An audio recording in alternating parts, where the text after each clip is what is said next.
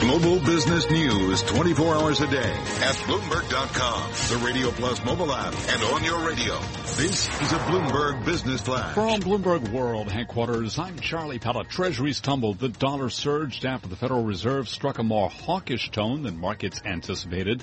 Stocks ended the day little changed, but stocks also ended the day at records. The S&P up a point to 2508. The Dow higher by 41, up two tenths of 1%. S&P advanced one tenth of 1%. Apple weighing on NASDAQ. Apple down today by 1.7%. NASDAQ down one tenth of 1%, down five to 64.56. The 10 year down 530 seconds yield there, 2.26%. Gold down 11.09 the ounce to 12.99, back below 1300 on gold, down nine tenths of 1%. Crude oil holding above $50 a barrel, 50.41, up 1.9% on WTI.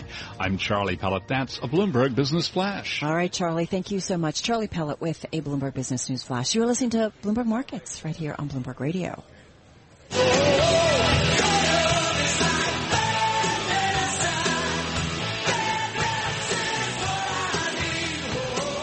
Well, Republicans are trying once again to get rid of Obamacare and come up with something that might replace it. Max Nisen, a Bloomberg Gadfly healthcare columnist, joins us right now to talk about this as well as Bret Schroeder, partner at PA Consulting, about the Graham Cassidy healthcare bill. Uh, we've got 10 days for this thing to pass or not. One of the most important things we know about this? Let me start with you, Max. Yeah, so I mean, it's obviously an incredibly compressed timeline uh, to try and you know do a, a bill of, that, that, that's this consequential, and um, also it has the potential to be kind of even more disruptive than some of the plans that we've seen in the past. Uh, the way it's structured basically is it gives, starting in 2020, states basically a, a big chunk of money uh, funded mostly from Obamacare's taxes, and tells them to kind of do what they wish with it, um, both in how they spend it, and um, also on the regulatory side. Uh, to what degree people with pre-existing conditions are protected, uh, that might change as well. So, so it's a big change in the healthcare system to figure out in 10 days, uh, and uh, I'm skeptical that it'll actually happen. I gotta say, deja vu all over again. It's another move by Senate Republicans to repeal Obamacare. Uh, some would call it a last-ditch effort. I think you wrote a column, Max, that says that. Bret, come on in on this. Uh, is it a last-ditch effort? Does it have any uh, chance of actually going somewhere? Well, I think it does have a chance. Uh, you know, as as Max said, it's it's on the edge, right? It's it's uh, it's touch and go, I think. But at the end of the day, it is addressing some of the key concerns that uh, have uh, been stated about ACA over the last years in terms of Medicaid expansion, the CSR subsidies, and the individual mandates. I mean, those have been sticking points for quite a while, and I think this bill is actually focused on those things. Uh, they seem to be confident that they have the votes. I'm not sure they do or not, but uh, to me, this is about economics, right? It really has to do with the economics of Medicaid expansion in those states. You know how that may hurt them over time with uh, some of the ACA components, and I think that's why that's why it's being addressed now. Well, there are two economic aspects of this that just jump out at me. One, one is is is the the idea that the this pre-existing conditions will still be covered, but insurance companies can charge whatever they want for a pre-existing condition. So effectively, the economics of that means insurance companies can just price out anyone who has a pre-existing condition, so they won't truly be guaranteed to be covered. And then secondarily, you can tell me I'm wrong with that, but secondarily, the individual mandate is sort of the the essence of all of making this affordable. If if people aren't required to buy into the insurance, then it's the very notion of insurance means that some people are going to need it and some people aren't. And if you don't spread the pool out wide enough, it doesn't get affordable for anyone.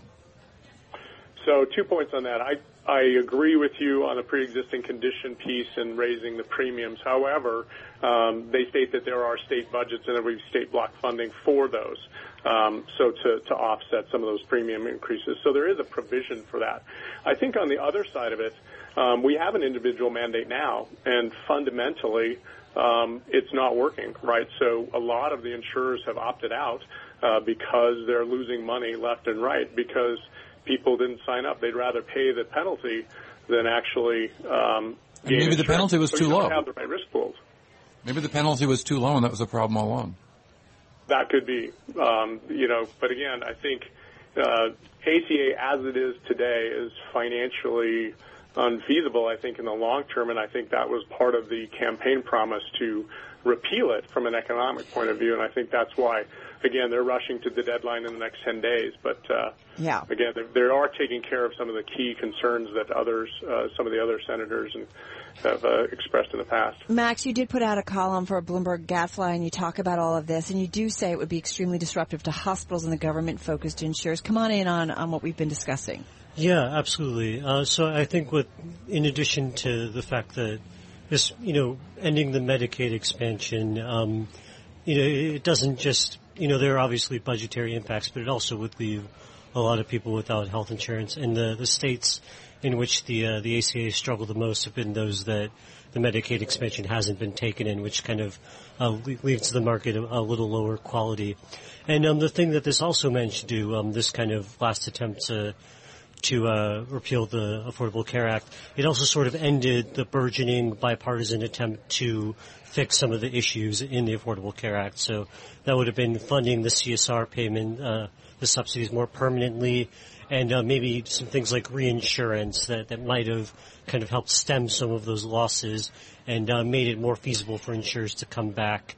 So, um, you know, you got this disruption that these kind of massive funding cuts over time contained in this bill would create in the market and uh, the kind of end of any uh, near-term chance of, of, a stabilization effort, trying to fix some of the issues which I will concede uh, kind of are in the ACA in a, in a, less radical way. Max, as Senate Republicans have tried to repeal and replace, uh, you know, they have been met with resistance by their home states and their constituents. Uh, Jimmy Kimmel going to the airwaves uh, again last night about uh, this, uh, personal for him as well.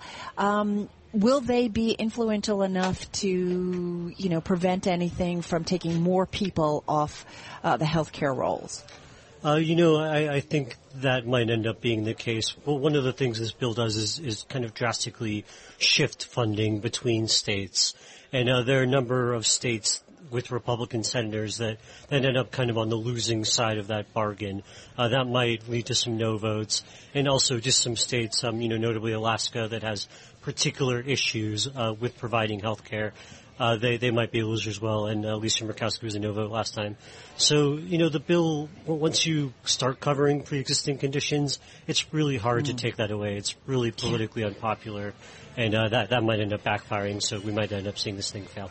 Yeah. All right. And so the saga continues, though. Max Nisen, thank you so much. Biotech, pharma, and healthcare columnist at Bloomberg Gadfly, our fast commentary section at Bloomberg News. Check him out on Twitter at Max Nisen. Uh, and he was joining us from our Bloomberg 1130 studio in New York. On the phone in Colorado, Bret, thank you. Bret Schroeder, partner at PA Consulting. You are listening to Bloomberg Markets right here on Bloomberg Radio.